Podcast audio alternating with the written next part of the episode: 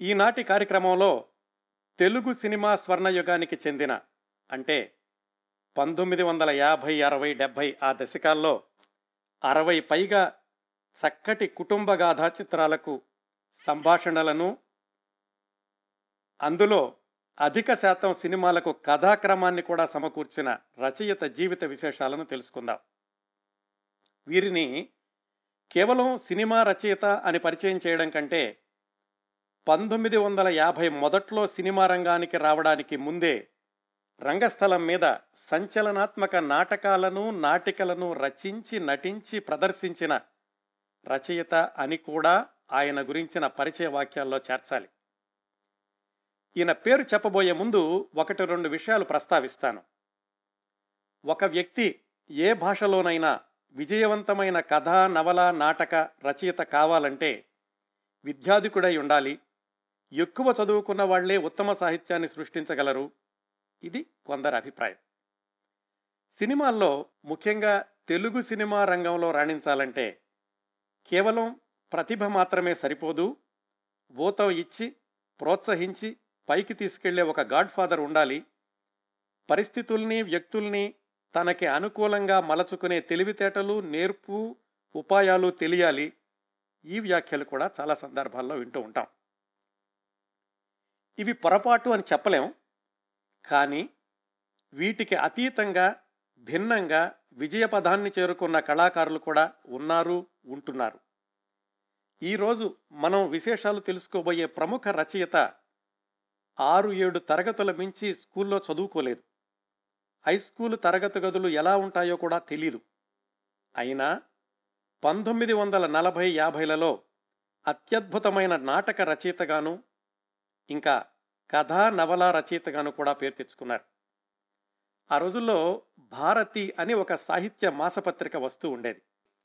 ఆ పత్రికలోని రచనల యొక్క ప్రమాణాలు ఎలా ఉండేయంటే తెలుగు నేల మీద ప్రతి రచయిత కనీసం ఒక్కసారైనా తన రచనను ఆ భారతి అనే పత్రికలో చూసుకోవాలి అనుకునేవాళ్ళు. అలాంటిది ఈనాటి మన వార్తల్లో వ్యక్తి ఇరవై సంవత్సరాలకే భారతిలో కథలు వ్రాయడం ప్రారంభించారు. తమ రచనలు తిరిగి వస్తుంటే వాళ్ళ ఊళ్ళోని పండితులందరూ ఈ చదువుకోని కుర్రాన్ని చూసి అసూయపడుతూ ఉండేవాళ్ళు. వాళ్ళ ఊరు నుంచి మొదటిసారి సినిమా రంగానికి వచ్చిన వ్యక్తి. కేవలం స్వయం ప్రతిభతో ఆత్మవిశ్వాసంతో క్రమశిక్షణతో మంచితనంతో ఎవరి సిఫారసులు ఎవరి దయాదాక్షిణ్యాలు అవసరం లేకుండానే చిత్రసీమలో నిలదొక్కున్న వ్యక్తి. ఆ తర్వాత వాళ్ళ ఊరు నుంచి సినిమా రంగానికి తరలివచ్చిన అనేక మందికి మార్గదర్శకమైన ప్రత్యేక వ్యక్తి. ఆ ఊరు పాలకొల్లు. ఆ వ్యక్తి పినిశెట్టి శ్రీరామ్మూర్తి గారు. ఆ రోజుల్లోని ముఖ్య సినిమా రచయితలు సముద్రాల పింగళి ఆత్రేయ వీళ్ళంతగా పినిశెట్టి శ్రీరామ్మూర్తి గారి పేరు తరచూ వినిపించకపోవచ్చు కానీ ఆ దశాబ్దాల్లోని అత్యధిక కుటుంబ గాథా చిత్రాలు ఇలవేల్పు సంతానం సిరి సంపదలు అత్తా ఒకింటి కోడలే ఈడు జోడు. ఆ తర్వాత దశాబ్దాల్లో బంగారు గాజులు రామాలయం చిన్ననాటి కలలు గడసరి అత్తా సొగసరి కోడలు.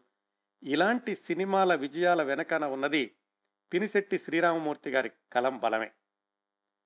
ఇంకాస్త వెనక్కి వెళితే పంతొమ్మిది వందల నలభై ఐదు ప్రాంతాల నుంచి పల్లెపడుచు కులం లేని పిల్ల ఆడది పంజరంలో పక్షులు అన్నా చెల్లెలు ఇలాంటి చరిత్ర సృష్టించిన నాటకాలు నాటికలు వ్రాసింది కూడా పినిశెట్టి శ్రీరామమూర్తి గారే.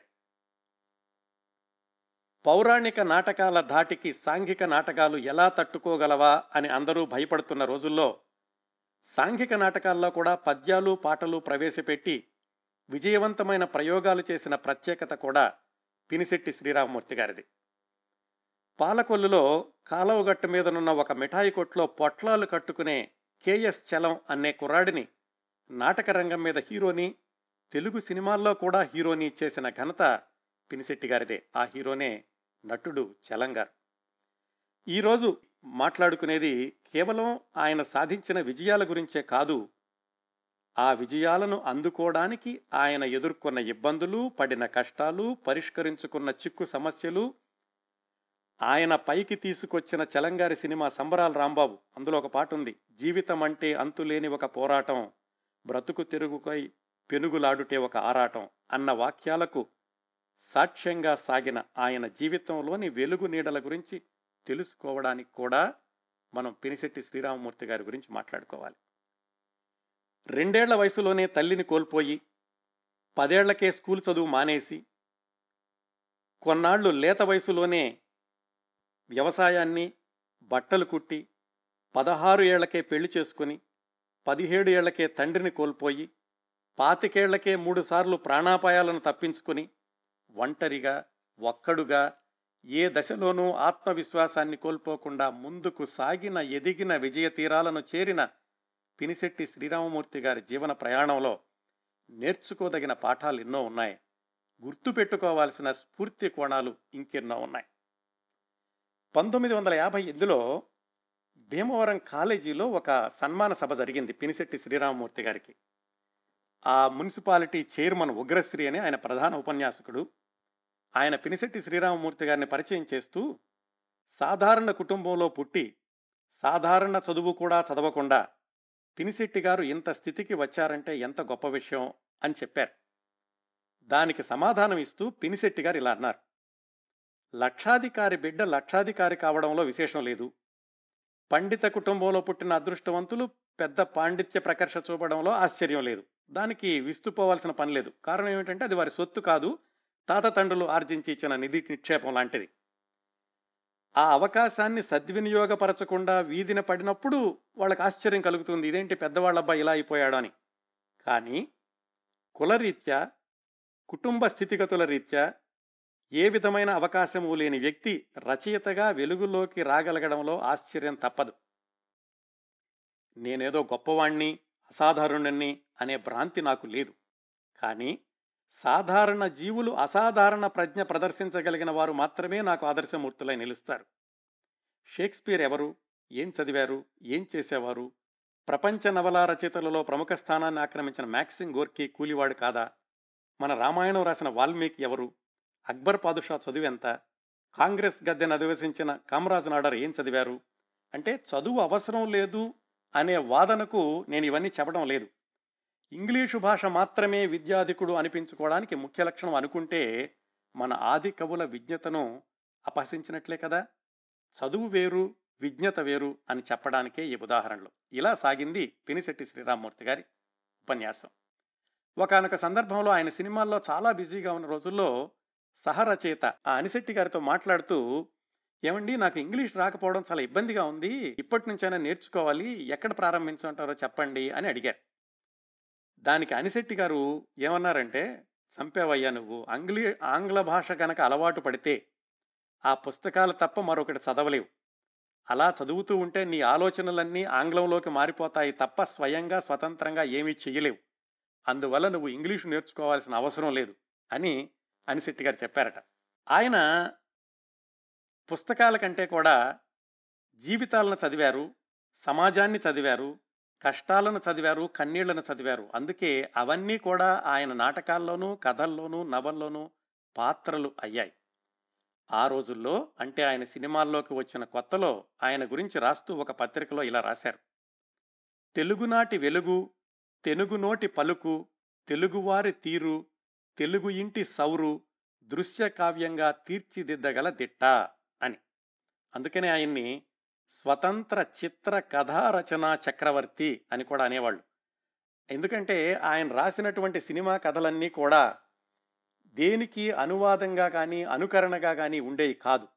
పైగా అది ఆనాటి అన్ని సమాజాలకి కూడా భారతదేశంలోని అన్ని భాషల సమాజాలకి సరిపోయేటట్లుగా ఉండేవి అందుకే ఆయన రాసిన చాలా సినిమా చాలా సినిమాలు కథలు తమిళము మహారాష్ట్ర హిందీ భాషల్లో సినిమాలకు కూడా మూలమై తీసుకోబడ్డాయి. చాలామందికి తెలియనటువంటి విషయం అది. ఇది పినిశెట్టి శ్రీరామ్మూర్తి గారికి ఉన్నటువంటి ప్రత్యేకతలు.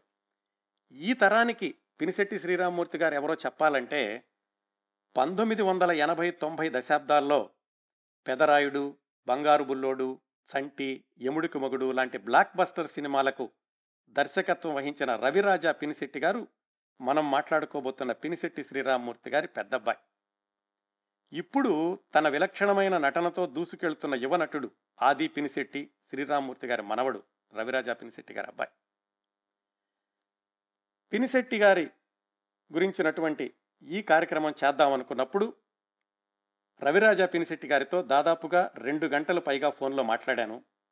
వాళ్ళ నాన్నగారి గురించి ఏ పత్రికలో రాని అనేక విశేషాలు తెలియచేసినటువంటి రవిరాజా గారికి ఈ సందర్భంలో ముందుగా ప్రత్యేకంగా కృతజ్ఞతలు తెలియచేస్తున్నాను. ఆయన చెప్పినటువంటి విశేషాలు అలాగే పంతొమ్మిది వందల ఎర యాభై అరవై ప్రాంతాల్లో కొన్ని సినిమా పత్రికలలో వచ్చినటువంటి వ్యాసాలు వాటి ఆధారంగా ఈనాటి కార్యక్రమాన్ని మీ ముందుకు తీసుకొస్తున్నాను.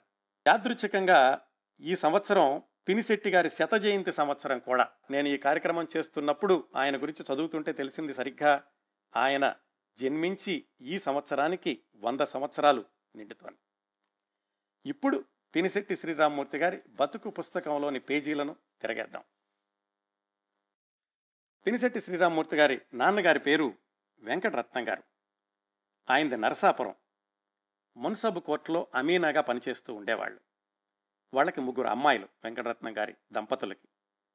ముగ్గురు అమ్మాయిల తర్వాత అబ్బాయి కావాలి అనుకుని నోములు వ్రతాలు చేశాక చాలా రోజులకి పుట్టినటువంటి అబ్బాయి మనం మాట్లాడుకుంటున్నటువంటి పినిశెట్టి గారు.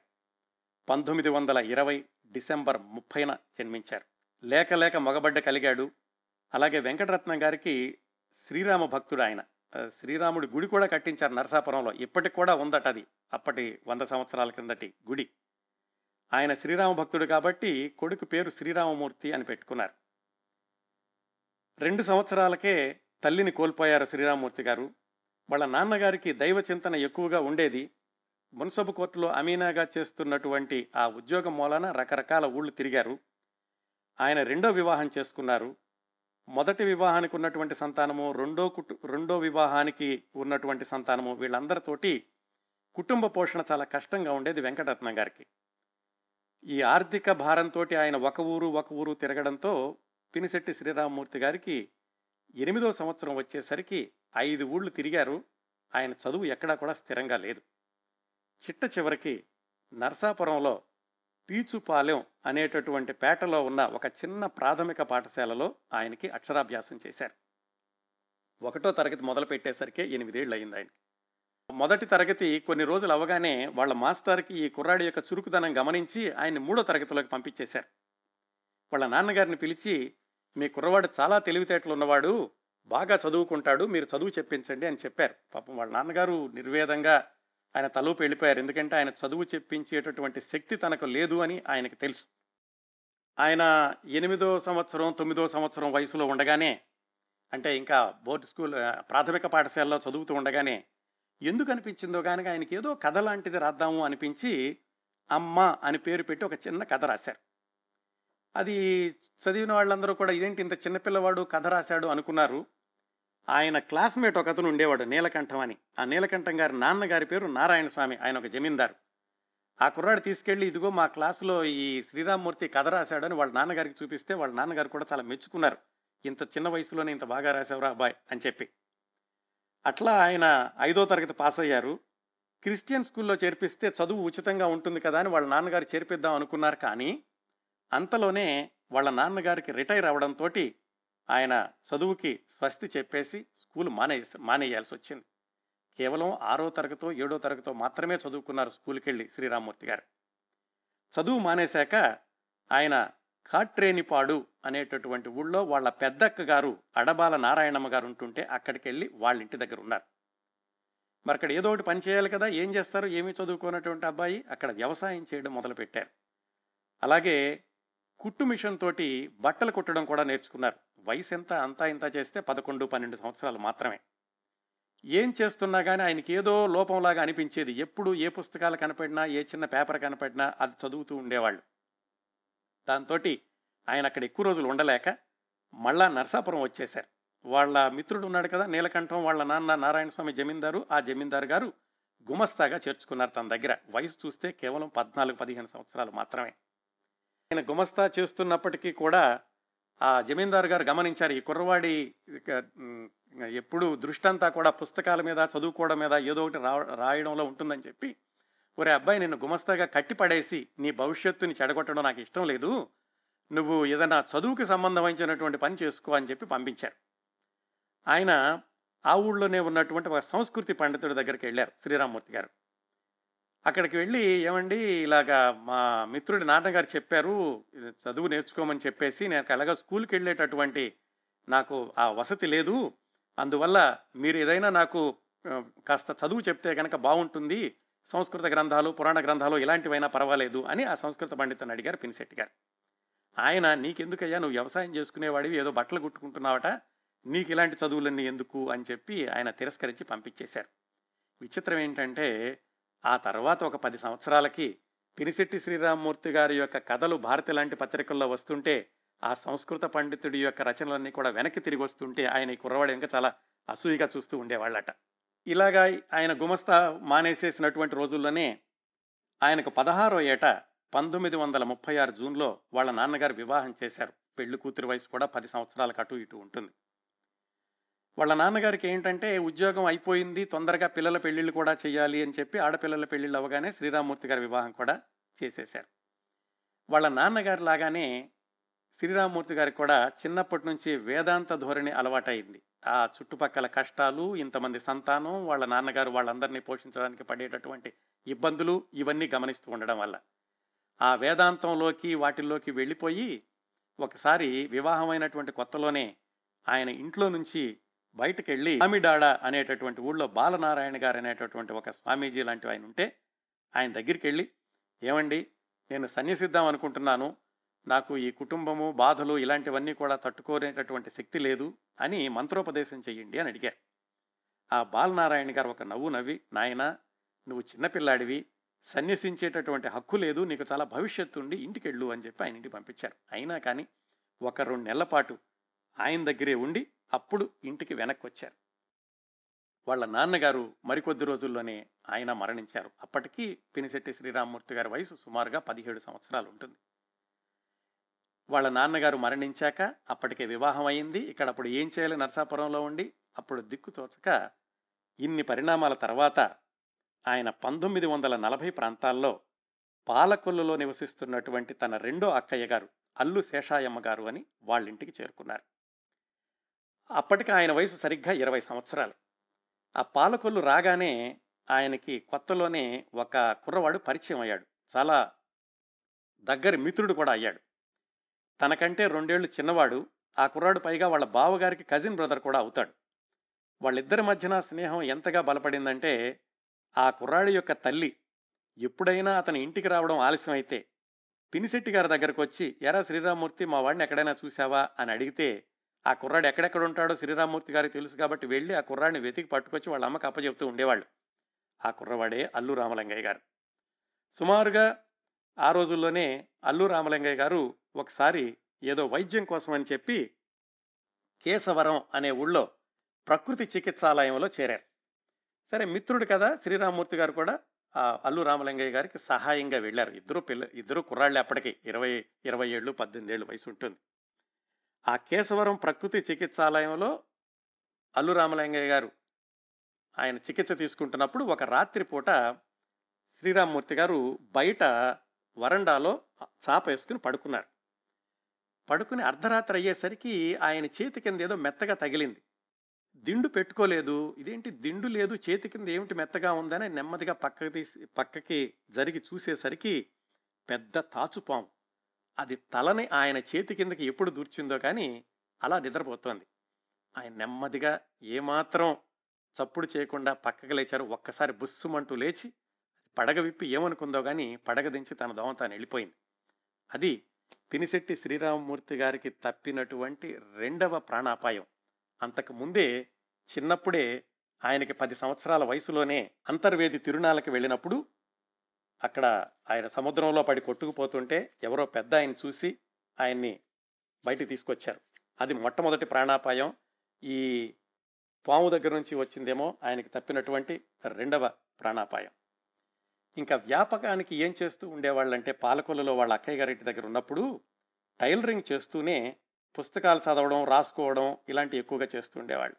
చుట్టుపక్కల వాళ్ళందరూ వాళ్ళ అక్కయ్యని అంటుండేవాళ్ళు ఏంటమ్మా మీ తమ్ముడు ఏదో పనేదో చేసుకోకుండా రాత్రిపూట రాసుకోవడం ఆ పుస్తకాలు చదవడం ఇవన్నీ ఎందుకు వచ్చింది? అంటున్నా కానీ వాళ్ళ అక్కగారు మాత్రం తమ్ముడిని ప్రోత్సహిస్తూ ఉండేవాళ్ళు. ఆ రోజుల్లోనే అంటే పంతొమ్మిది వందల నలభైలోనే ఆయన కథలు రాసి పత్రికలకు పంపించేవాళ్ళు. పినిశెట్టి శ్రీరామ్మూర్తి గారు రాసిన మొట్టమొదటి కథ పేరు మార్పు. అది పంతొమ్మిది వందల నలభై మార్చిలో కథాంజలి అనే పత్రికలో అచ్చయింది. ఆ పంతొమ్మిది వందల నలభై ఏప్రిల్లోనే విచిత్ర ఘటన అనే కథ పంతొమ్మిది వందల నలభై ఆగస్టులో భావి వాంఛ అనే మరే రెండు కథలు కూడా ఆయన ఆ కథాంజలి అనేటటువంటి పత్రికల్లో రాశారు. అప్పట్లో ఉన్న ప్రముఖ రచయిత గోపీచంద్ గారు. ఆయన రచనలు కూడా బాగా చదివి ప్రభావితమై ఆయనతోటి ఉత్తర ప్రత్యుత్తరాలు జరిపి ఏదైనా సందేహాలుంటే ఆయన అడుగుతూ ఉండేవాడు. ఇది ఒకవైపు జరుగుతూ ఉండగా పాలకొల్లు అనగానే ఇక నాటకాల ప్రభావం నుంచి తప్పించుకోవడం ఆ రోజుల్లో చాలా కష్టం. నాటకాల సమాజాలన్నిటికీ కూడా కేంద్ర స్థానంగా ఉండేది పాలకొల్లు ఆ రోజుల్లో. ఆ పాలకొల్లులో ఉన్నటువంటి యువజన సంఘంలో కూడా చురుకుగా ఉంటూ ఉండేవాడు ఈ పినిశెట్టి శ్రీరామ్మూర్తి గారు. నాటకాల్లో వేషాలు వేయడం కూడా ప్రారంభించారు. అలా కథలు రాస్తూ నాటకాలు వేస్తూ పంతొమ్మిది వందల నలభై మూడు ప్రాంతాల్లో మొట్టమొదటిసారిగా ఆయన పేద పిల్ల అని ఒక చిన్న అరవై డెబ్బై పేజీల నవల రాశారు. దాన్ని రాజమండ్రిలో ఉండే నూలు సుబ్బారావు అండ్ సన్స్ అనేవాళ్ళు దాన్ని ఒక పుస్తకం కూడా ప్రచురించారు. అంటే ఆయన ఇరవై నాలుగు వయసు ఇరవై నాలుగు సంవత్సరాల వయసులోనే ఒక నవలను కూడా మార్కెట్లోకి విడుదల చేయగలిగారు. ఇలా సాగుతున్నటువంటి ఆయన సాహితీ వ్యాసంగాన్ని అప్పన లక్ష్మీపతి అని ఆయన గమనించాడు. ఆ లక్ష్మీపతి గారు ఆ ఊళ్ళో ఉన్నటువంటి ఒక ఎస్ఆర్పి క్లబ్ అనే దానికి ఆయన అధ్యక్షుడిగా ఉండేవాడు. ఆ క్లబ్కు అనుబంధంగా ఒక గ్రంథాలయం ఉంది.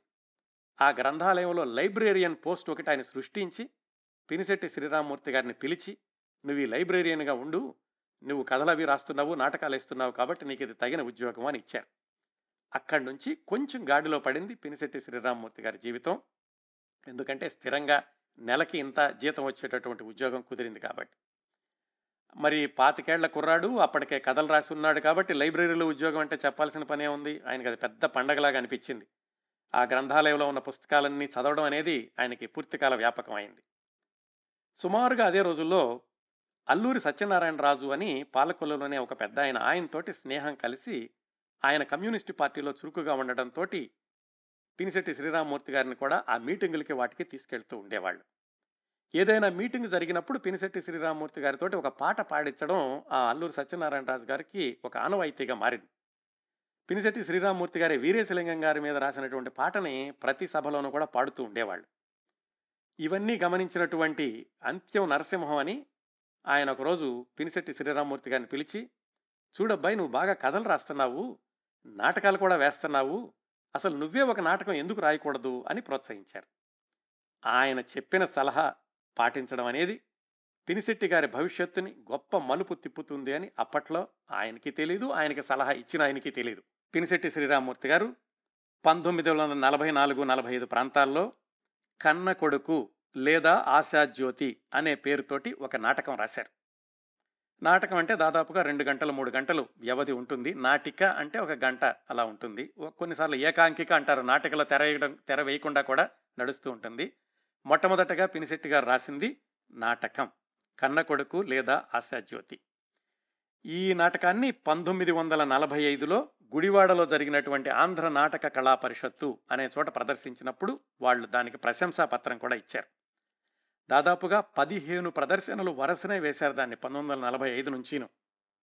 ఆ నాటకం యొక్క ప్రత్యేకత ఏమిటంటే అప్పట్లో పౌరాణిక నాటకాలు ఎక్కువగా ఉన్నాయి సాంఘిక నాటకాలు ఇంకా రావడానికి ప్రయత్నిస్తున్నాయి కానీ వాటి ధాటిని తట్టుకోలేకపోతున్నాయి. ఎందుకంటే పౌరాణిక నాటకాల్లో ఉండేటటువంటి పద్యాలు ఆ సెట్టింగ్సు వన్స్ మోర్లు ఇవన్నీ కూడా సాంఘిక నాటకంలో కలిగించడం కష్టం కాబట్టి ఇంకా సాంఘిక నాటకం కొంచెం కొంచెం బెంబేలు పడుతున్న రోజుల్లో పినిశెట్టి శ్రీరామ్మూర్తి గారు తన మొట్టమొదటి నాటకంలో పద్యాలు పాటలు కూడా ఆయనే రాశారు. పద్యాలు కూడా సీస పద్యాలు. ఎంత చక్కగా రాశారంటే ఆ నాటకంలో ఒక పాత్ర అప్పటి స్త్రీల యొక్క దుస్థితిని వర్ణిస్తూ ఒక సీస పద్యం పాడుతుంది.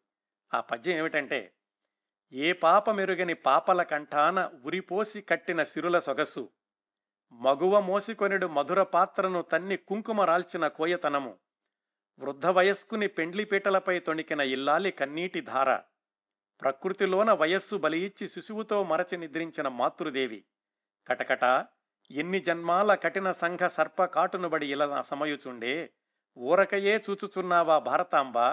ఆర్తర ఆర్తరోదనం ఒక ఇంత ఆలకించి లెమ్ముధీరుడా ధర్మయుద్ధము కొరకు. ఇది పంతొమ్మిది వందల నలభై నాలుగులో పినిశెట్టి శ్రీరామమూర్తి గారు తన సాంఘిక నాటకంలో రాసినటువంటి శిశపద్యం. ఇది ఒకటే కాదు ఇంకా ఆ నాటకం మొత్తంలో కూడా దాదాపుగా ఇరవై ముప్పై పద్యాలు ఒక ఏడెనిమిది పాటలు రాశారు. అందువల్ల ఆ నాటకం ఆనాటి పౌరాణిక నాటకాలని తట్టుకుని నిలబడగలిగింది అనే ప్రదర్శనలు జరిగాయి. అయితే కొత్తలోనే దానికి జరిగే తగిలినటువంటి ఎదురు దెబ్బ ఏమిటంటే దాంట్లో నాయికగా నటించేటటువంటి ధనకోటీశ్వరి అనే అమ్మాయి అలాగే సంగీతం సమకూర్చినటువంటి తాడి సూరి అనేటటువంటి మిత్రుడు ఇద్దరూ కూడా హఠాత్తుగా చనిపోయారు వేరే వేరే కారణాల వల్ల. దాంతో పినిశెట్టి గారిలో మళ్ళీ ఉదాసీనత వచ్చింది. అరే ఇంత నాటకం తయారు చేసుకున్నాను ఇన్ని చేశాను ముఖ్యమైనటువంటి వాళ్ళిద్దరూ వెళ్ళిపోయారే అనుకున్నారు.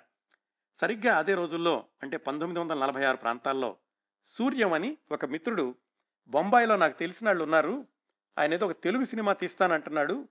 నువ్వు వస్తే కనుక ఆ సినిమాల్లో మాటలు రాయడానికి ఏమైనా నీకు సహాయం చేస్తాను అని పినిశెట్టి గారిని వెంట పెట్టుకుని బొంబాయి తీసుకెళ్ళారు. అక్కడ దాదాపు ఒక నాలుగైదు నెలలు ఉన్నారు. రోజు ఆ సూర్యం అనే అతను స్టూడియోకి తీసుకెళ్తుండేవాడు. ఇంకొక ఆయన సినిమా తీస్తున్న ఆయన ఎవరినో పరిచయం చేస్తుంటే ఆయన వేరే సినిమా షూటింగ్లో ఉంటే ఆయన కోసం ఆయన రోజు వెళ్ళి ఆ స్టూడియోలో ఉండి షూటింగ్ చూసి తెల్లవారులు మళ్ళా పొద్దున్నే రూమ్కి వస్తూ ఉండేవాళ్ళు. ఒకరోజు ఆ షూటింగ్ చూస్తూ ఉండగా పినిశెట్టి గారికి బాగా నిద్ర వచ్చింది సరే పక్కనున్న చెట్టు దగ్గర ఎక్కడో పడుకున్నారు. ఈలోగా షూటింగ్ అయిపోయి వాళ్ళందరూ వెళ్ళిపోయారు.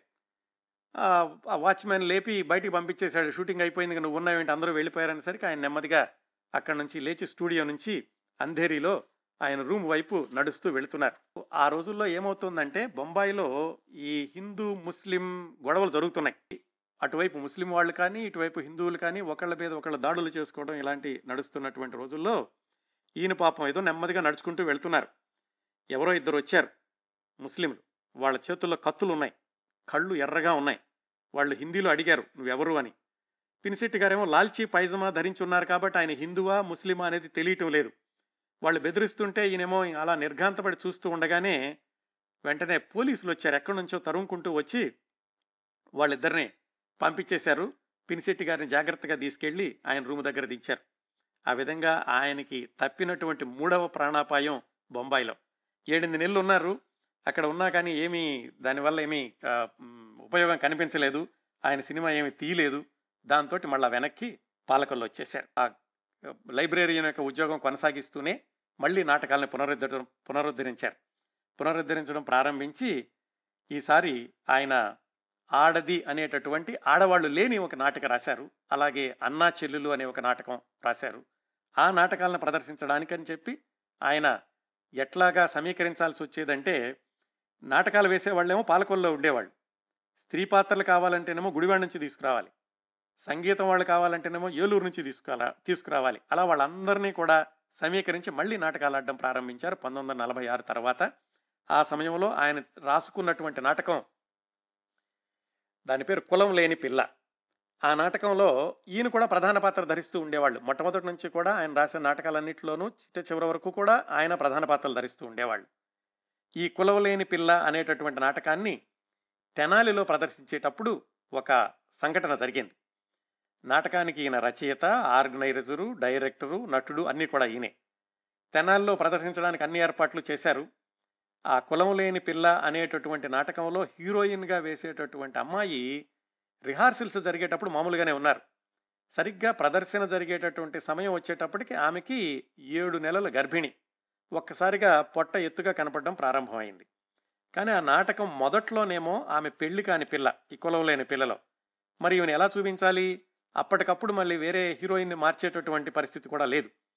అప్పుడు పినిశెట్టి శ్రీరామూర్తి గారికి ఒక ఆలోచన వచ్చి రెండు సైడ్ కర్టెన్లు ఒక గోడలాగా కట్టి ఆ అమ్మాయిని గర్భిణీగా ఉన్నటువంటి హీరోయిన్ని పెళ్ళి అయ్యే వరకు కూడా ఆ గోడ వెనక నడుస్తున్నట్టుగా సంభాషణలు పలికించి పెళ్ళైపోయి గర్భవతి అయినప్పుడు మామూలుగా చూపించేసి మళ్ళా ఆమె ఒక కొడుకుని కొన్నాక కన్నాక పసిబిడ్డను చూపించడానికి ఆ పసిబిడ్డ ఉయ్యాలని గుడ్డ ఉయ్యాలని సరిగ్గా ఆమె పొట్ట దగ్గరికి వచ్చేటట్టుగా పెట్టి ఆ పొట్ట కనిపించకుండా మొత్తాన్ని ఆ నాటకం మొత్తాన్ని విజయవంతంగా నడిపించారు ఆయన.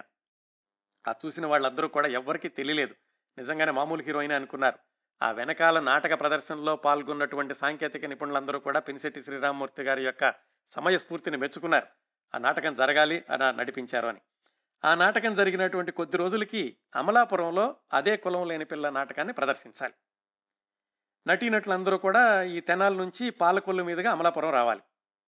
ఈ హీరోయిన్ అప్పటికే ఏడు నెలల గర్భవతి కదా ఆవిడ మధ్యలో గుడివాడలో దిగి నేను కొంచెం విశ్రాంతి తీసుకుని వస్తాను నాటక సమయానికి మీరు వెళ్ళండి అంది. సామా సామాన్యంగా ఆ నాటకాలు వేసే వాళ్ళలో మాట తప్పడం అనేది ఎవరికీ లేదు. అందుకని చెప్పి ఏమాత్రం అనుమానించకుండా పినిశెట్టి గారు మిగతా నాట్య బృందం అంతా కూడా అమలాపురానికి వెళ్ళారు. ఆ నాటకం వేసేటటువంటి సమయం వచ్చింది. సాయంకాలం అయింది. హీరోయిన్ ఇంకా రాలేదు గుడివాడ నుంచి. సాధారణంగా మాట తప్పరు. కానీ నాటకమేమో ఆ రోజుల్లో మామూలు ఉచిత ప్రదర్శనలు కాదు. ఇవన్నీ కూడా టికెట్ నాటకాలు. టికెట్లు అమ్మేశాడు కాంట్రాక్టర్. నాటక ప్రదర్శన దగ్గర పడుతోంది. ఇంకో రెండు గంటల సమయం ఉంది. ఈలోగా పినిశెట్టి శ్రీరామూర్తి గారు ఏం చేశారంటే హీరోయిన్ రాలేదు కాబట్టి ఇంకొక అమ్మాయి ఉంది. ఇంతకుముందు పోర్షన్ నేర్చుకు నేర్చుకున్న అమ్మాయి. ఆ అమ్మాయిని తీసుకురా అని చెప్పి ఆ నాటకంలో హీరోగా వేసే సుబ్బారావు అనే అతన్ని పంపించారు. ఆ అమ్మాయి పేరు టేకు అనసూయ. ఆయన అనసూయ గారిని పిలుచుకొద్దామని హీరో వెళ్ళాడు. రెండు గంటలు అయిపోయింది. నాటక సమయం దగ్గరకు వచ్చేసింది. నాటక సమయం కూడా దాటిపోయింది. ప్రేక్షకులందరూ కూడా ఈలలేస్తున్నారు గోల చేస్తున్నారు ఇంకా ప్రారంభించలేదని. ఈ వెళ్ళినటువంటి హీరో రాలేదు. మొట్టమొదటిగా రావాల్సిన హీరోయిన్ రాలేదు. నాటకం ఎలా జరగాలో తెలియటం లేదు. కాంట్రాక్టులు కేకలేయడం మొదలుపెట్టాడు. పినిశెట్టి శ్రీరామూర్తి గారు మహాధైర్యంగా స్టేజీ మీదకి వెళ్ళి వినయంగా ఉన్న విషయాన్ని ఉన్నదున్నట్టుగా ప్రేక్షకులకు చెప్పారు. నా అభిమానులు నా వల్ల నష్టపోకూడదు. జరిగినటువంటి విషయం ఇది. ఏమైందో తెలీదు. మా హీరోయిన్ రాలేదు. మా హీరో కూడా హీరోయిన్ ఇంకొక అమ్మాయిని తీసుకురావడానికి వెళ్ళి ఆయన రాలేకపోయారు. మమ్మల్ని క్షమించండి. మీ డబ్బులన్నీ కూడా మీకు తిరిగి ఇచ్చేసేస్తాము అని చెప్పి ధైర్యంగా ప్రకటన చేసి ఎవరి డబ్బులు వాళ్ళకిచ్చి పంపించేశారు. ఆయన పని అయితే బాగానే ఉంది. కానీ కాంట్రాక్టర్ వచ్చాడు. ఏమండి మీరు నా నేను కాంట్రాక్టర్ని ఈ మిమ్మల్ని తీసుకురావడానికి ఈ ఏర్పాట్లకి వీటన్నిటికీ కూడా దాదాపుగా నాకు మూడు వేల రూపాయలు నష్టం వచ్చింది. ఏమైనా సరే మీరు ఈ డబ్బులు కట్టాలి. మీరు కట్టలేరని నాకు తెలుసు. అందుకని ఏం చేస్తారంటే ఆ తర్వాత మూడు ప్రదర్శనలు నాకు ఉచితంగా వేయండి అని ఒక కాంట్రాక్ట్ రాయించుకున్నాడు. ఆయన కాంట్రాక్ట్ ప్రకారంగా ఇదే నాటకాన్ని ఇంకో ప్రదేశంలో ఆయనకి వేసి పెట్టారు. కాకపోతే మొట్టమొదటిసారి వేసినప్పుడే ఈయన నాటకానికి మూడు వేల కంటే ఎక్కువ ఆదాయం రావడంతో ఆ కాంట్రాక్టరు ఆయన మాట నిలబెట్టుకుని చూడండి శ్రీరామూర్తి గారు నేను అనుకున్న దానికంటే ఎక్కువ వచ్చింది మొదటి ప్రదర్శనకే మిగతా రెండు ప్రదర్శనలు కూడా మీరు వేయాల్సినటువంటి పని లేదు అని చెప్పి ఆ కాంట్రాక్టును కూడా ఆయన దగ్గరే చించేశాడు.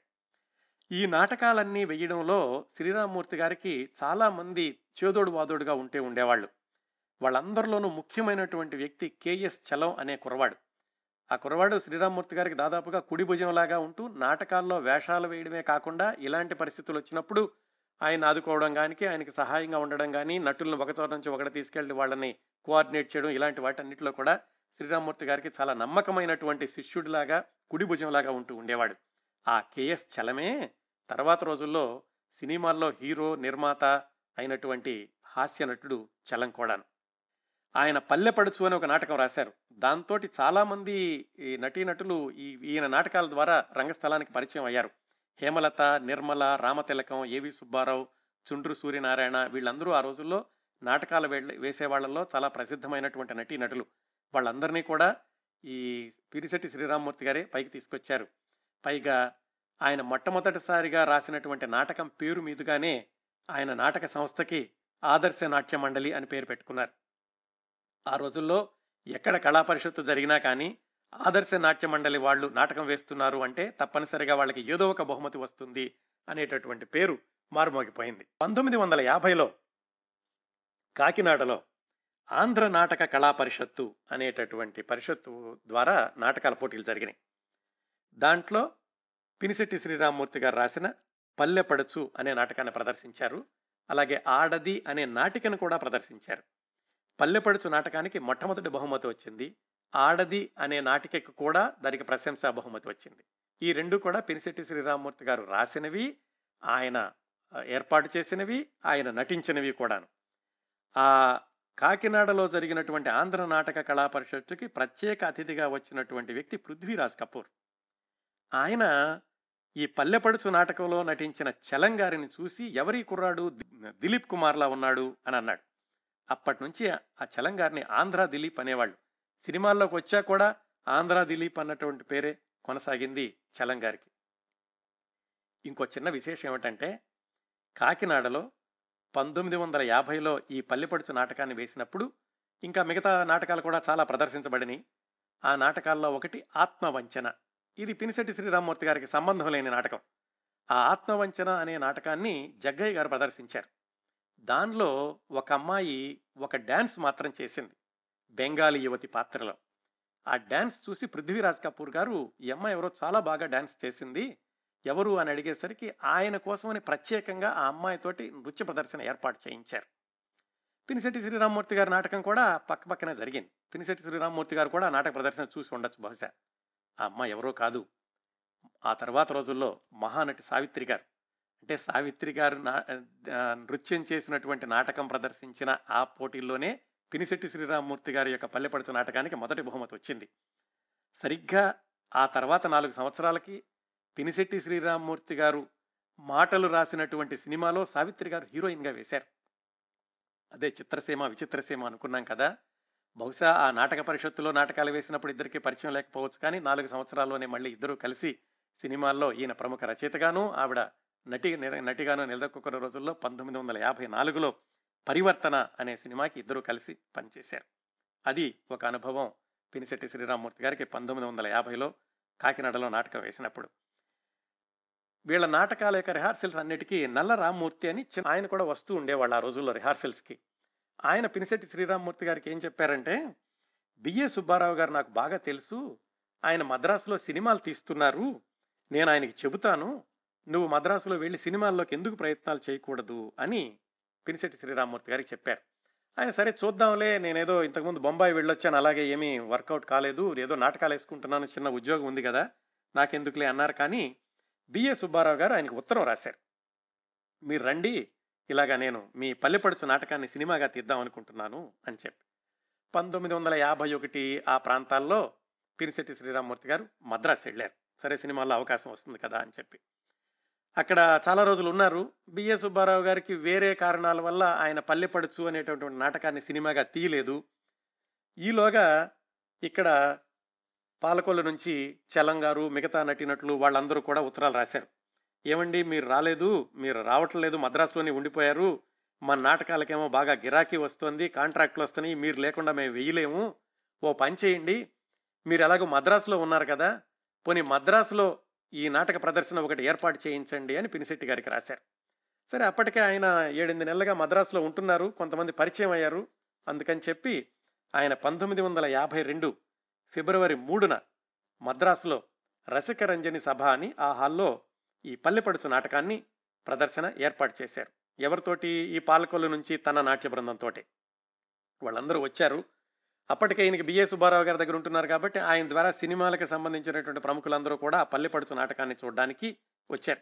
ఎవరు? మిర్జాపురం రాజా గారు తాపి ధర్మారావు గారు సుందర్లాల్ మహతా గారు బిఎన్ రెడ్డి గారు కడార్ నాగభూషణం గారు కెఎస్ ప్రకాశ్రావు గారు వరలక్ష్మి గారు కృష్ణవేణి ఇలాంటి వాళ్ళందరూ వచ్చారు. నాటకం బ్రహ్మాండంగా జరిగింది. హాల్ అంతా కూడా చప్పట్లతో దద్దరిల్లిపోయింది. నాటకం పూర్తయ్యాక ప్రేక్షకుల్లో ఉన్నటువంటి గోవిందరాజు సుబ్బారావు గారు తెర వెనక్కి వెళ్ళి పినిశెట్టి గారిని అభినందిస్తూ అబ్బాయి బ్రహ్మాండంగా వేసావు నాటకం కానీ ఇంతకీ కలెక్షన్ ఎంత వచ్చింది బాబు? అని అడిగారు పినిశెట్టి గారు తప్పించుకోబోయారు పర్వాలేదు చెప్పు నేను మామూలుగానే అడుగుతున్నాను ఎంత కలెక్షన్ వచ్చింది ఈ నాటకానికంటే ఆయన తడబడుతూ నిజం చెప్పారు.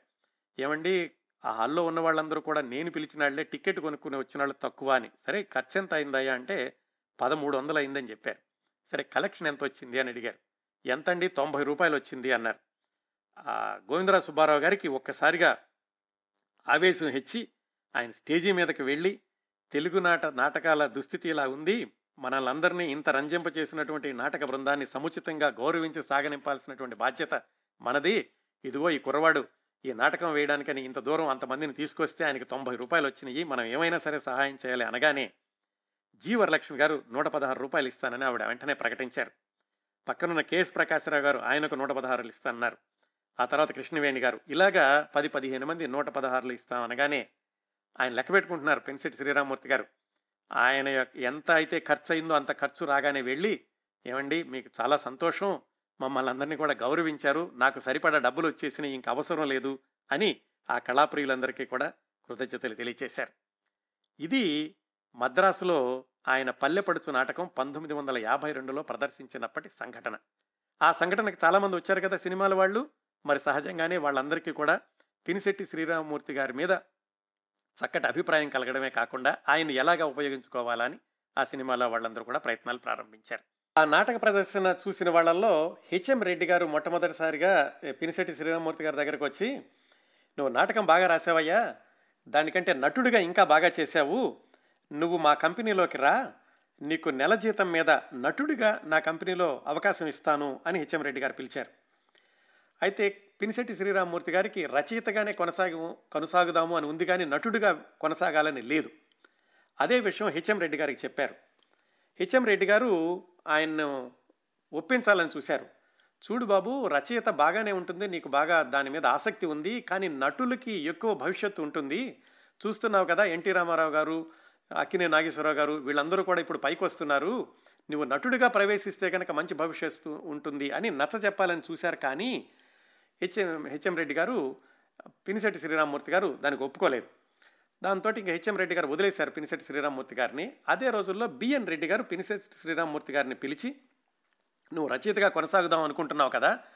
నా దగ్గర ఇప్పుడు ఇంకో కొత్త రచయిత వచ్చాడు సినిమాల కోసమని ఆయన దగ్గర నువ్వు చేరితే కనుక నువ్వు కూడా సినిమాలకి ఎలా రాయాలో నేర్చుకోవడానికి బాగుంటుంది అని చెప్పి తన కంపెనీలోకి తీసుకున్నారు.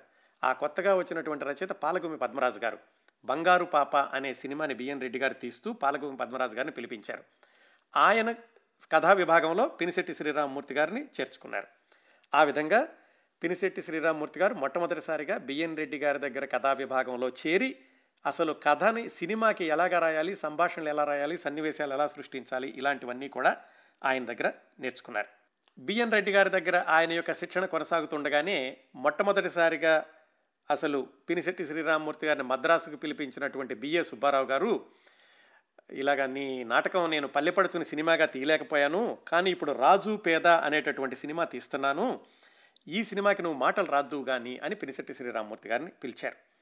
సరిగ్గా అదే సమయంలో పినిశెట్టి శ్రీరామమూర్తి గారు రాసినటువంటి అన్నా చెల్లెలు అనే నాటకాన్ని తాతినేని ప్రకాశ్రావు గారు పరివర్తన అనే పేరుతో సినిమా తీయడానికని దానికి కూడా మాటలు రాయడానికి పినిశెట్టి శ్రీరామూర్తి గారిని పిలిచారు. సుమారుగా అదే రోజుల్లో ఆ పల్లెపడుచు అనేటటువంటి నాటకాన్ని ఎవరైతే బిఏ సుబ్బారావు గారు తీద్దామనుకున్నారో దాన్ని బోళ్ళ సుబ్బారావు గారిని ఆయన సినిమాగా చేస్తూ దానికి కూడా కథామాటలు పినిశెట్టి శ్రీరామూర్తి గారిని నియమించుకున్నారు. ఈ విధంగా మొట్టమొదటిసారిగానే అంటే ఆయన సినిమాలకు రాయడం ప్రారంభించినటువంటి తొలి రోజుల్లోనే మూడు సినిమాలకు ఒకేసారి పనిచేశారు అని చెప్పుకోవచ్చు. కాకపోతే అవి విడుదలైనటువంటి తేదీల ప్రకారం చూస్తే మొట్టమొదటగా బిఏ సుబ్బారావు గారికి మాటలు రాసినటువంటి రాజు పేద చిత్రం పంతొమ్మిది వందల యాభై నాలుగు జూన్ ఇరవై ఐదున విడుదలయ్యింది. దానిలో ఎన్టీ రామారావు గారు ఎస్వి రంగారావు గారు ప్రముఖ నటులు తెలుసు కదా మీకు. రెండవ సినిమాగా పంతొమ్మిది వందల యాభై నాలుగు సెప్టెంబర్ ఒకటిన అక్కినే నాగేశ్వరరావు గారు ఎన్టీ రామారావు గారు కలిసి నటించినటువంటి సావిత్రి గారు కూడా నటించినటువంటి చిత్రం పరివర్తన అది విడుదలైంది పినిశెట్టి శ్రీరామమూర్తి గారు కథామాటలు రాసినటువంటి రెండవ చిత్రం. అలాగే ఆయన నాటకం పల్లెపడుచు అది సినిమాగా పంతొమ్మిది వందల యాభై నాలుగు డిసెంబర్ ప్రాంతాల్లో విడుదలైంది. దాంట్లో హీరో అప్పట్లో ప్రముఖ నటుడు రామశర్మ గారు. ఇలాగా మొట్టమొదటి సంవత్సరంలోనే మూడు సినిమాలకి ఆయన మాటలు రాస్తే రెండింటి కథ కూడా దాంట్లో.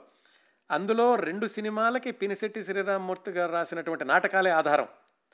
ఈ విధంగా ఒక రచయిత సినీ రంగ ప్రవేశం చేసిన మొదటి సంవత్సరంలోనే ఆయన రచించిన రెండు నాటకాలు సినిమాలుగా రూపొందడం అనేది ఒక పినిసిట్టి గారి విషయంలోనే జరిగిందని నేను అనుకుంటున్నాను.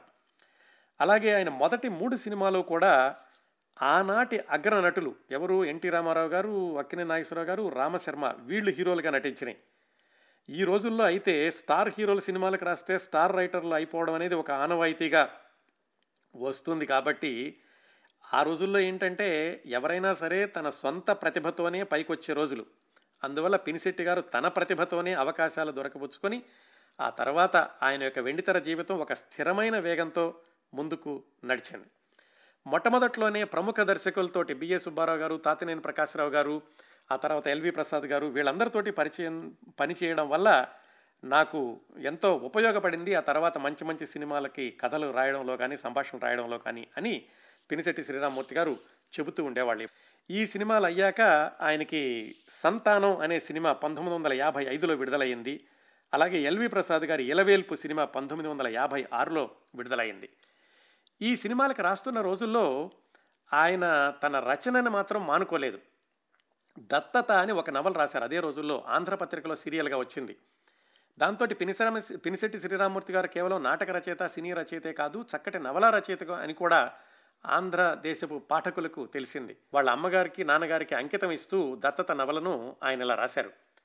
కని కళ్ళారా ననుగని నా కనులు గుర్తించక ముందే ఆ కళ్ళల్లో నీరు నింపి పసినాడే నన్ను విడిపోయిన తల్లికి పెంచి పెద్ద చేసి నా భవితవ్యపు వెలుగులు చూడాలని ఆశించి అంధకారంలో ఉండగానే తరలిపోయిన తండ్రికి అశ్రుమిళిత నయనాలతో భారపూరిత హృదయంతో ఉభయలకు ప్రేమానురాగ పురస్సరంగా అని ఆ నవలను అంకితం ఇచ్చారు.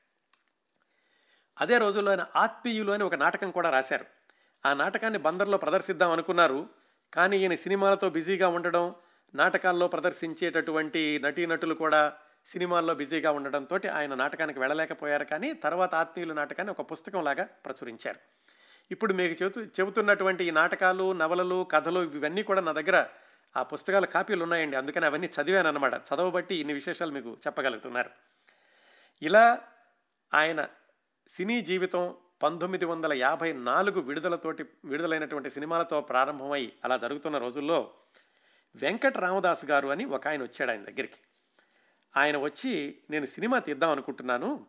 ప్రభా ప్రొడక్షన్స్ అనే పేరుతోటి నువ్వు కూడా దీంట్లో భాగస్వామిగా చేరతావా? అని పినిశెట్టి గారిని అడిగారు.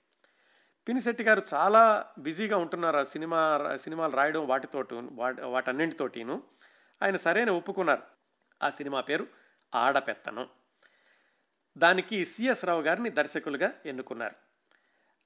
ఆ వెంకటరామదాస్ గారు ఆయన మరికొంతమంది భాగస్వాములను కూడా తీసుకొచ్చాడు. ఏడు రూళ్ళు సినిమా కూడా తయారైంది. ఈలోగా ఆ వచ్చినటువంటి భాగస్వాములు రామదాస్ గారు వీళ్ళందరూ కలిసి ఏం చేశారో కానీ మొత్తానికి డైరెక్టర్ను మార్చారు. చిత్రకథ అంతా కూడా మారిపోయింది. మరి వర్కింగ్ పార్ట్నర్గా ఉన్నటువంటి పినిశెట్టి గారి పని అడకత్తెరలో పోకలాగా అయ్యింది. ఏం చేయాలి అనుకున్నారు? సొంత సినిమా ఇదో పలానా విధంగా తీద్దాం అనుకున్నాము ఇప్పుడేమో మొత్తం డైరెక్టర్ మారిపోయాడు కథ మారిపోయింది అనుకుని ఆయన బయటకు వచ్చేసే వచ్చేసేసారు ఆ సినిమా భాగస్వామ్యం నుంచిను. వెంటనే ఈ సినిమాలో పనిచేస్తు ఈ సినిమాలో చేస్తున్నాం కదా అని చెప్పి సొంత సినిమా అని నిర్మాణంలో ఉంది కదా అని వేరే సినిమాలో ఒప్పుకోలేదు. బయటికి రాగానే మళ్ళీ ఆయన సినిమాలకి వెతుక్కోవాల్సినటువంటి అవసరం లేకుండానే కేబీ తిలక్ గారిని దర్శకుడు ఆయన అత్తా ఒకింటి కోడలే అనే ఒక సినిమా తీస్తూ వెంటనే పినిశెట్టి గారికి దానికి అవకాశం ఇచ్చారు. అప్పటి వరకు చాలా సినిమాలకు రాశారు కానీ అత్తా ఒకింటి కోడలే తోటి పినిశెట్టి శ్రీరామమూర్తి గారి యొక్క పేరు ఆంధ్ర ప్రేక్షకులకు ఎక్కువగా తెలిసింది. ఈ సినిమాకి రాస్తూ ఉన్నా కానీ ఆయనకి ఈ ఆడపెత్తనం సినిమా మధ్యలో ఆగిపోయిందే అనేటటువంటి బాధ ఒకటి ఉంటూ ఉండేది. అందుకని ఆయన ఎలాగైనా సరే సొంతంగా సినిమా తీయాలి అని లోపల ఆలోచనప్పుడు ఉన్నప్పుడు ఏలూరు నుంచి తోట కృష్ణమూర్తి అనే ఒక మిత్రుడు వచ్చాడు. ఆయన వచ్చి పినిశెట్టి గారితోటి మీరు కథ రాయండి మనం సినిమా తీద్దాం మీరే దర్శకత్వం చేద్దురు కానీ అని పినిశెట్టి గారిని భాగస్వామిగా చేర్చుకొని రౌతు ప్రొడక్షన్స్ అనేటటువంటి పేరు పెట్టి సినిమాని ప్రారంభించారు. పినిశెట్టి గారే సహజంగా కథ మాటలు ఆయనే. ఆ సినిమా పేరు నిత్య కళ్యాణం పచ్చతోరణం. దాంట్లో ప్రధాన పాత్ర తనతో పాలకొల్లు నుంచి నాటకాలు వేస్తూ వస్తున్నటువంటి అప్పట్లోనే హాస్యనటుడిగా ఎదుగు ఎదుగుతున్న చలం గారు ప్రధాన పాత్ర నిత్య కళ్యాణం పచ్చతోరణంలో.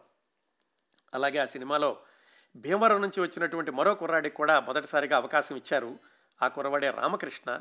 కాకపోతే విడుదల ప్రకారం నిత్య కళ్యాణం పచ్చతోరణం కంటే ముందుగానే మనోరమ అనే చిత్రం విడుదలైంది రామకృష్ణ గారికి. అవకాశం ఇచ్చిందైతే పినిశెట్టి శ్రీరామూర్తి గారు ఈ చిత్రం ద్వారా. మార్తాండని ఎడిటర్గా కూడా ఈ నిత్య కళ్యాణ పచ్చతోరణం ద్వారా పరిచయం చేశారు. అనుకున్న షెడ్యూల్ ప్రకారం ఆయన పనిచేస్తూ ఐదు నెలల్లో ఆ నిత్య కళ్యాణం పచ్చతోరణం సినిమాని పూర్తి చేయగలిగారు.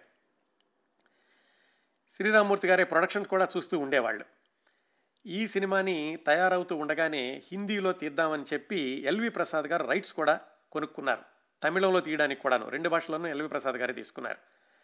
సినిమా బాగుందన్నారు చూసిన వాళ్ళందరూ ప్రభుత్వం కూడా మెచ్చుకున్నారు. చాలామంది దీనికి పన్ను మినహాయింపు ఇవ్వాలి. ఇది ఉమ్మడి కుటుంబం యొక్క విలువలను బోధిస్తుంది అన్నారు కానీ దానికి ఏమీ అది కార్యరూపం దాల్చలేదు. ఈలోగా ఆ సినిమాలకి ఆ సినిమాకి రావాల్సినటువంటి రాబడి రాలేదు అంతగాను. దాంతో పినిశెట్టి శ్రీరామూర్తి గారు తన రైట్స్ అవన్నీ కూడా ఆ తోట కృష్ణమూర్తి గారికి ఇచ్చేసేయాల్సినటువంటి సందర్భం వచ్చింది. ఇదంతా బాగానే ఉంది కానీ ఈ సినిమా విడుదలైనటువంటి పంతొమ్మిది వందల అరవై తర్వాత పంతొమ్మిది వందల అరవై ఒకటిలో కేంద్ర ప్రభుత్వం వాళ్ళు బహుమతులకి సినిమాలను ఆహ్వానించినప్పుడు ఈ సినిమాని కూడా పంపించారు. ఈ సినిమాని పంపించేటప్పుడు పినిశెట్టి శ్రీరామ్మూర్తి గారు ఎవరో ఒక దర్శకుడిని సలహా అడిగారు. ఏమండి ఈ సినిమా బహుమతికి పంపిస్తున్నాము. కాకపోతే పొడవు ఎక్కువైందేమో అనిపిస్తోంది. మధ్య మధ్యలో హాస్యం దృశ్యాలు అలాంటివి కొన్ని కత్తిరించేసి పంపిస్తే పర్వాలేదా? అని. ఆయన పర్వాలేదండి దాందేముంది? అని చెప్పారు. బహుశా ఆయనకు కూడా మరి తెలిసి ఉండదేమో. ఆ కత్తిరించినటువంటి సినిమాని అంటే రీ ఎడిట్ చేసినటువంటి సినిమాని పోటీలకి కేంద్ర ప్రభుత్వానికి పంపించారు ఈ నిత్య కళ్యాణం పచ్చతోరణం చిత్రాన్ని. అలాగే చేసినటువంటి మరొక తమిళ చిత్రం కూడా వెళ్ళింది ఏది రీ ఎడిట్ చేసింది. అక్కడ న్యాయ నిర్ణేతలందరూ చూశారు నిత్య కళ్యాణం పచ్చతోరణం చాలా బాగుంది కొత్తగా తీశారు దర్శకత్వం కూడా బాగుంది దీనికి బహుమతి ఇద్దాం అనుకుంటుండగా ఆ న్యాయ నిర్ణేతల్లో ఒకళ్ళు ఏమన్నారంటే ఒరిజినల్ సినిమా కంటే ఇది బాగుందండి అన్నారు.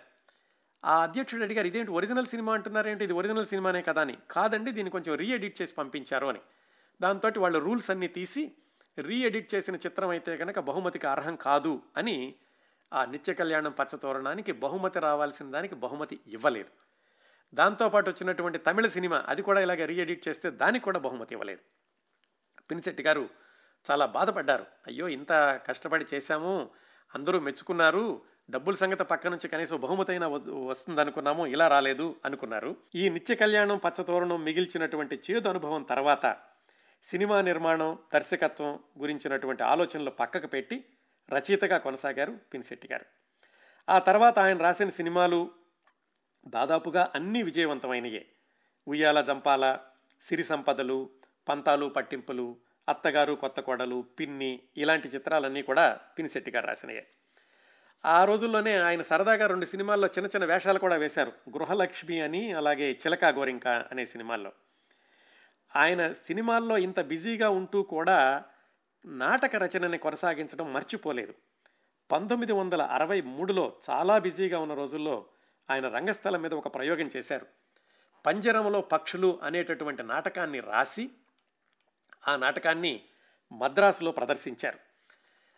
పంతొమ్మిది వందల అరవై మూడు జనవరి ఇరవై మూడో తేదీన మద్రాసులో వాణి మహల్లో ఎస్వి రంగారావు గారు ప్రధాన పాత్రధారిగా ఆయనతో పోటీగా పినిశెట్టి శ్రీరామూర్తి గారు కూడా పాత్ర ధరించి ఈ పంజరంలో పక్షులు నాటకాన్ని ప్రదర్శించారు. దానికి సినిమా వాళ్ళందరూ కూడా చాలామంది వచ్చారు.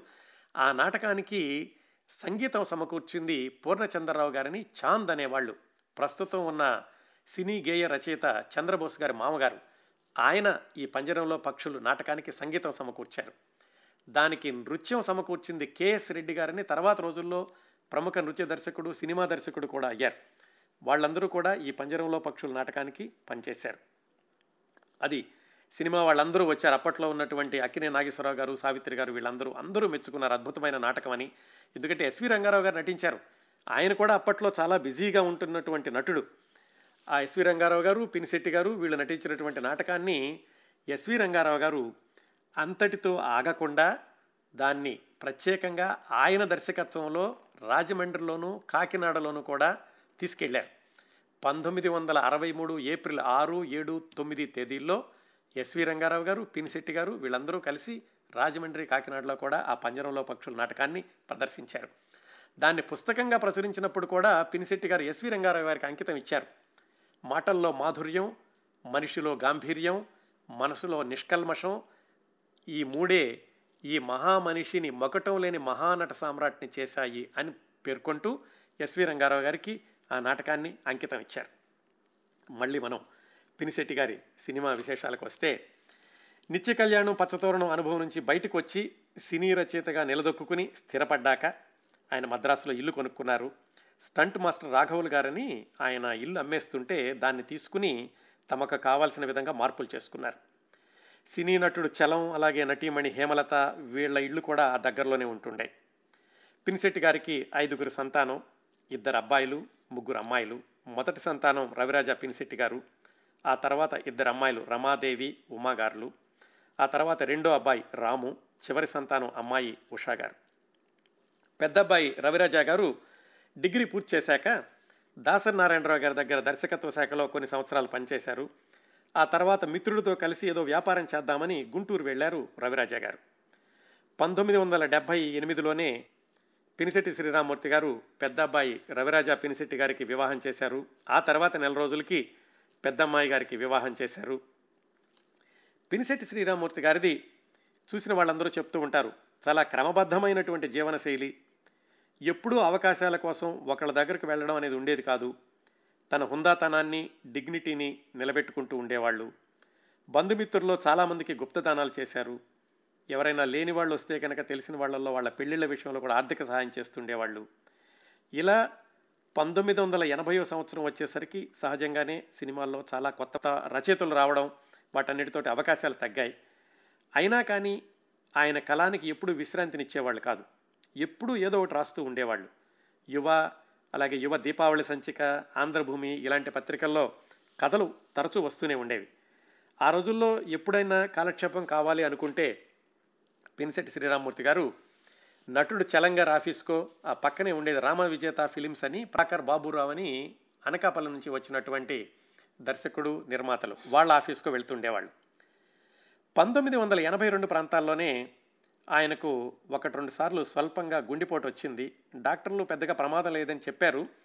నాన్నగారు అనారోగ్యం గురించి తెలుసుకున్నటువంటి రవిరాజా గారు గుంటూరు నుంచి మద్రాసుకు వచ్చేశారు. పినిశెట్టి గారికి ఎప్పటి నుంచో ఒక స్క్రిప్ట్ సినిమాగా తీయాలి అని ఉండేది. దాని పేరు తల్లి గోదావరి. ఆయన మనసుకి బాగా దగ్గరైనటువంటి స్క్రిప్టు. తనే సొంతంగా నిర్మిద్దామని ప్రయత్నాలు ప్రారంభించారు ఈ పంతొమ్మిది వందల ఎనభై రెండు ఎనభై మూడు ప్రాంతాల్లో. సొంత ఇంటి మీద బ్యాంకు లోన్ తీసుకున్నారు. ప్రధాన పాత్ర కోసమని అప్పట్లో నటీమణి సుజాత గారికి అడ్వాన్స్ కూడా ఇచ్చారు. అయితే బ్యాంకు నుంచి వచ్చేటటువంటి లోన్ ఒక్కసారి కాకుండా ఇన్స్టాల్మెంట్స్లో రావడంతో ఆ ప్రాజెక్ట్ ఆగుతూ సాగుతూ షూటింగ్ దశకు కూడా వెళ్ళలేకపోయింది. తీసుకున్న లోను మొత్తం అయిపోయింది. తప్పనిసరి పరిస్థితుల్లో ఇంటిని బ్యాంకు పరం చేసి అద్దె ఇంటికి మారాల్సినటువంటి పరిస్థితి వచ్చింది పిరిశెట్టి శ్రీరామూర్తి గారికి. మానసికంగా లోపల ఎంత బాధ బాధపడుతున్నప్పటికీ పైకి మాత్రం తెలియనిచ్చేవాళ్ళు కాదు ఆయన. ఈ విశేషాలన్నీ కూడా వాళ్ళ పెద్దబ్బాయి రవిరాజా గారు చెప్పారు. చిట్ట చివరి వరకు ఆయనకు ఉన్న విలువైన సంపద పోరాట పటిమ అనే లక్షణాన్ని మాత్రం ఆయన వదులుకోలేదు. మళ్ళీ పైకి రావాలి అనేటటువంటి ప్రయత్నాల్లోనే ఉండేవాళ్ళు. చిట్ట చివరిసారిగా కథ సమకూర్చినటువంటి చిత్రం విజయ నిర్మల గారి డాక్టర్ సినీ యాక్టర్. ఈయన తీద్దామని తీయలేకపోయినటువంటి తల్లి గోదావరి అనే స్క్రిప్టుని బీరం మస్తాన్రావు అనేటటువంటి దర్శకుడికు ఇచ్చారు. ఆయన పంతొమ్మిది వందల ఎనభై ఏడులో ఈ తల్లి గోదావరి అనేటువంటి చిత్రాన్ని కేఆర్ విజయ ప్రధాన పాత్రధారిగా బీరం మస్తానరావు గారు నిర్మించి విడుదల చేశారు. అంటే పినిశెట్టి శ్రీరామ్మూర్తి గారు కథ రచయిత కథ మాటలు అని వచ్చిన చిట్ట చివరి చిత్రం ఆయన మరణించాక వచ్చింది పంతొమ్మిది వందల ఎనభై ఏడులో ఈ తల్లి గోదావరి అనేది. రవిరాజా పినిశెట్టి గారు దర్శకుడిగా ఆయన అడుగు పెట్టారు అదే రోజుల్లో. ఆయన మొదటి చిత్రం వీరభద్రుడు పంతొమ్మిది వందల ఎనభై నాలుగులో విడుదలైంది. విశేషం ఏంటంటే వాళ్ళ అబ్బాయి మొదటి సినిమాకి మాటలు రాసింది పినిశెట్టి శ్రీరామూర్తి గారే. ఆ సినిమా విడుదల సందర్భంలో నిర్మాత జయకృష్ణ గారు ఒక ప్రకటన ఇస్తూ కొత్త దర్శకుడిని పరిచయం చేస్తున్నాము. ఆశీర్వదించండి. తప్పులుంటే మన్నించండి అని ఒక పత్రికా ప్రకటన ఇద్దాం అనుకున్నారు. పినిశెట్టి గారు అది చూసి తప్పులుంటే మన్నించండి అన్న మాటలు తీసేయండి అని పట్టుబట్టారు. మీ మీద మీకే నమ్మకం లేకపోతే ప్రేక్షకులకు ఎలా ఉంటుంది? తప్పులుంటే వాళ్ళు చెబుతారు. మీ మీద మీకు విశ్వాసం ఉండాలి అని నిర్మాతతోటి వాళ్ళ అబ్బాయి దర్శకుడైనటువంటి రవరాజా గారితో కూడా ఆయన వాదించారు. ఆ వాక్యం తీసేయండి అని చెప్పి. వీరభద్రుడి సినిమా విడుదలైంది. చక్కగా ఆడింది. సినిమా విజయం కంటే కూడా రవిరాజా గారు మంచి దర్శకుడు అని పేరు తెచ్చుకున్నారు. ఆ సినిమా సమీక్షలు రాసినప్పుడు కూడా నీరసమైన కథను నిలబెట్టిన కథనం అని దర్శకుడిగా రవిరాజా పినిశెట్టి గారు ఎంత అద్భుతమైనటువంటి ప్రతిభను చూపించారో విమర్శకులు రాశారు. ఆ విజయాన్ని కళ్ళారా చూశారు పినిశెట్టి శ్రీరామ్మూర్తి గారు. తాను కూడా ఆ విజయంలో ఒక భాగమైనందుకు ఆయనకి చాలా ఆనందంగా ఉండేది. ఆ తరువాతి సంవత్సరమే పంతొమ్మిది వందల ఎనభై ఐదులో చిరంజీవి గారితోటి జ్వాల అనే సినిమాని ప్రారంభించారు రవిరాజా పినిశెట్టి గారు. తన చిన్నప్పటి మిత్రుడు అల్లు రామలింగయ్య గారి అల్లుడు తన సొంత కుమారుడు కాంబినేషన్లో సినిమా తయారవుతోందని పినిశెట్టి గారు చాలా సంతోషించారు. ఆ జ్వాల చిత్రం మొదటి స్కెడ్యూల్ పూర్తయింది.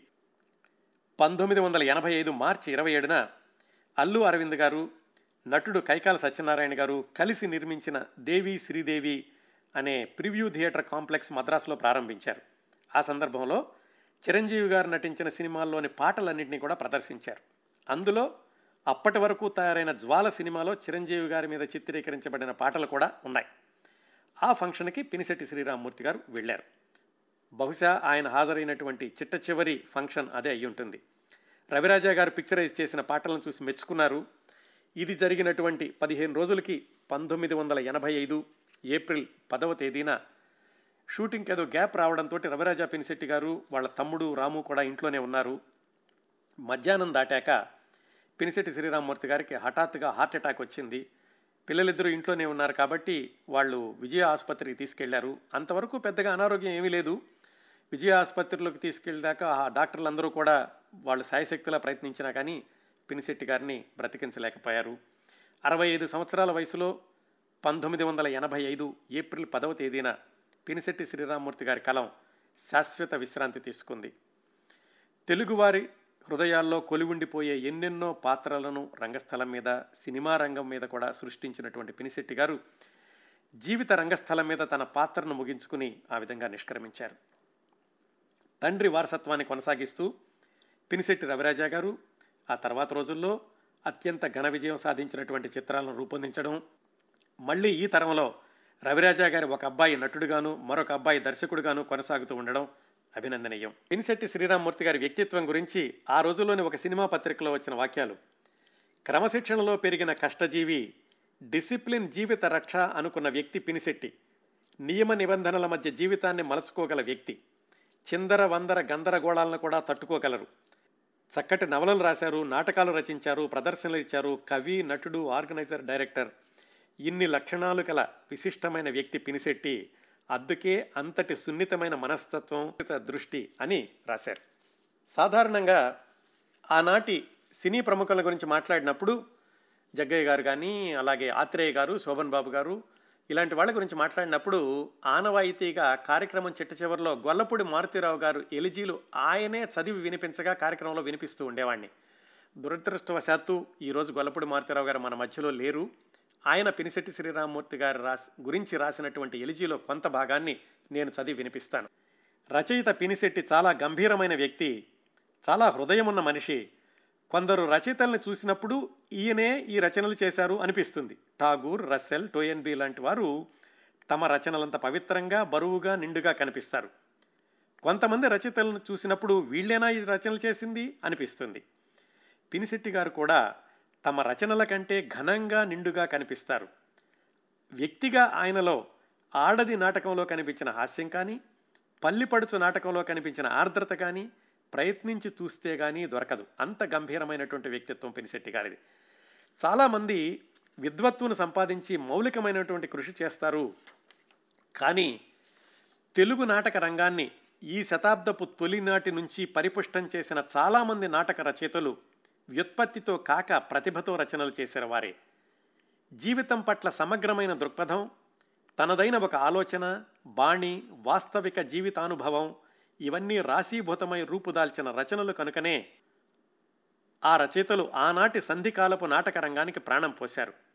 వారిలో నేను పినిశెట్టికి అగ్రతాంబూలం ఇస్తాను. కారణం ఏ ఇతర భాషల రచనల ప్రభావము మీద పడకుండా కేవలం ఇన్స్టింక్ట్తో తన అనుభవంతో అపూర్వమైన నాటక రచనలు చేయగలిగిన రచయిత పినిశెట్టి గారు అప్పుడే వృత్తి నాటక రంగానికి విడాకులిచ్చి ఔత్సాహిక నాటక రంగం నిలదొక్కుంటున్న రోజుల్లో అటు వృత్తి నాటక రంగం రుచిని గుర్తుకు తెచ్చేలాగా నాటకాలను చేసి ఆనాటి సంధికాలానికి పెద్ద దిక్కులాగా నిలబడ్డారు. పినిశెట్టి గారికి అరవై ఏళ్ళు నిండినా ఆయన రచనలకు ఎన్నడూ నూరేళ్ళు నిండవు. రచయితగా ఆయన నాటక రంగంలో సినిమా రంగంలో చిరంజీవి. బహుశా ఈ వాక్యాలు గొల్లపూడి మారుతీరావు గారు పినిశెట్టి గారి షష్ఠి పూర్తి సందర్భంలో వ్రాసి ఉంటారు అనుకుంటున్నాను. అవండి పినిశెట్టి శ్రీరామ్మూర్తి గారి యొక్క జీవిత విశేషాలు స్ఫూర్తిదాయకమైన విశేషాలు ఏమాత్రం ఆయన మామూలు చదువు లేకుండానే జీవితాలను చదివి సమాజాన్ని చదివి అత్యద్భుతమైనటువంటి నాటకాలు సినిమాలకు రచయితగా తనదైనటువంటి ముద్ర వేశారు. తెలుగు సినిమా చరిత్రలో కుటుంబ గాథా చిత్రాల రచయితగా పేరు తెచ్చుకున్న పినిశెట్టి శ్రీరామ్మూర్తి గారు మనిషి జీవితం ఎలా ప్రారంభమైందని కాదు ఎలా కొనసాగింది ఎక్కడకు చేరింది ఎంతమందిని స్పృశించగలిగింది అనేదే ముఖ్యం అని తన జీవితం ద్వారా నిరూపించారు. కార్యక్రమానికి ముగింపుగా ఈ ప్రయత్నం గురించి పినిశెట్టి గారి అబ్బాయి ప్రముఖ దర్శకులు రవిరాజా గారి స్పందన మీకు వినిపిస్తాను. నమస్తే కిరణ్ ప్రభు గారు. నమస్తే అండి. చాలా థ్యాంక్స్ అండి. మీరు ఎక్కడో అమెరికాలో ఉండి మా నాన్నగారి గురించి టోటల్గా వివరాలు సేకరించి ఆయన మీద ఒక ప్రోగ్రామ్ చేయబోతున్నారు. నిజంగా ఎప్పటికీ మీకు రుణపడి ఉంటాను ఎందుకంటే మీరు ఆ ప్రోగ్రామ్ కోసం నా దగ్గర కొన్ని విషయాలు తెలుసుకుందామని నాకు ఫోన్ చేసి నాకు నాన్నగారి గురించి తెలియని ఎన్నో విషయాలు చెప్పారు. నిజంగా హ్యాట్స్ ఆఫ్ అండి. I wish you all the success. ఒకసారి కలిసి నాన్నగారి గురించి మళ్ళీ వినాలని ఉందండి. థ్యాంక్ యూ రవిరాజా గారు. మీ సమయాన్ని ఇంతగా వెచ్చిచ్చినందుకు కూడా మీకు మా శ్రోతలందరి తరఫున మీకు ధన్యవాదాలు తెలియజేస్తున్నాను. మై మినిమం రెస్పాన్సిబిలిటీ అండి. ఐఎమ్ సో థ్యాంక్ఫుల్ టు మీరు మీరు నాకు థ్యాంక్స్ చెప్పకూడదు. నేను చెప్పాలి. Thank you so much